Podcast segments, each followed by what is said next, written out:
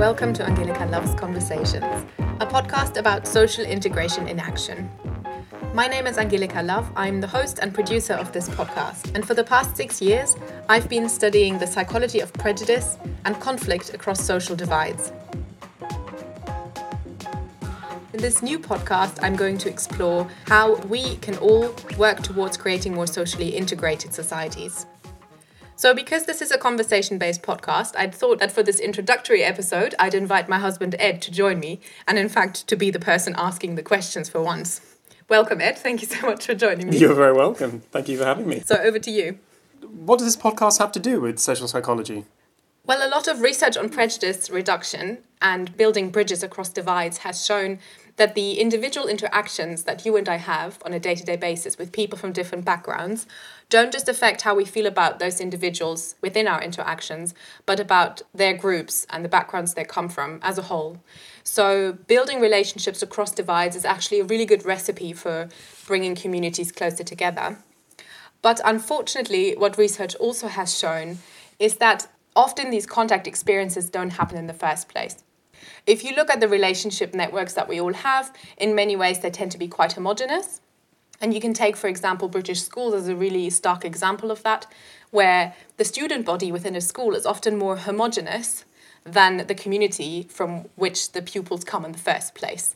So, whether by design or by accident, often our social environments tend to deprive us of opportunities to build bridges across intergroup divides.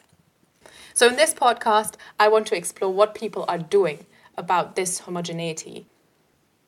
But this is a podcast that features long form conversations and not descriptions of in depth research. Why did you choose this particular format?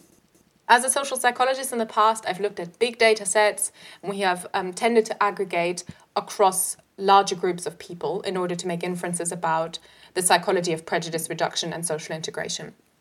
But throughout my, my time at Oxford and my research in social psychology, I have found that the individual stories of people are often missing.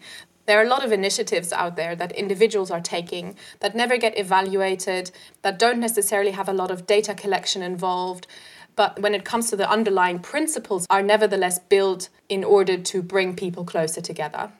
With these long conversations, my hope is that I can encourage you, the listeners, to participate in the often quite complex thought process that underpins projects and initiatives that are really worthwhile.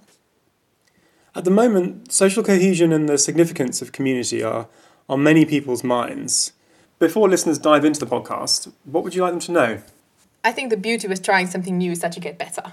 Hmm. and that you can expand your comfort zone. So, in this podcast, that d- definitely also holds true. I'm doing something I've never done before. I'm learning a lot whilst I'm doing it. So, there's certainly room for growth in the quality of all of it and, and in the design. So, bear with me. This is a journey for, for me as well. I would also like our listeners to think about what integration and bridge building can really look like.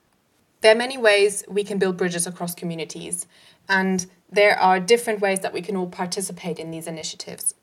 I know that all my guests would love to hear from you listeners. And so please go to www.angelicalove.com to find out more about the podcast and my individual guests and how to get in touch with them. And if you like what we do here, be sure to subscribe to the podcast, share it with friends and colleagues, and give us a rating or a review if you like.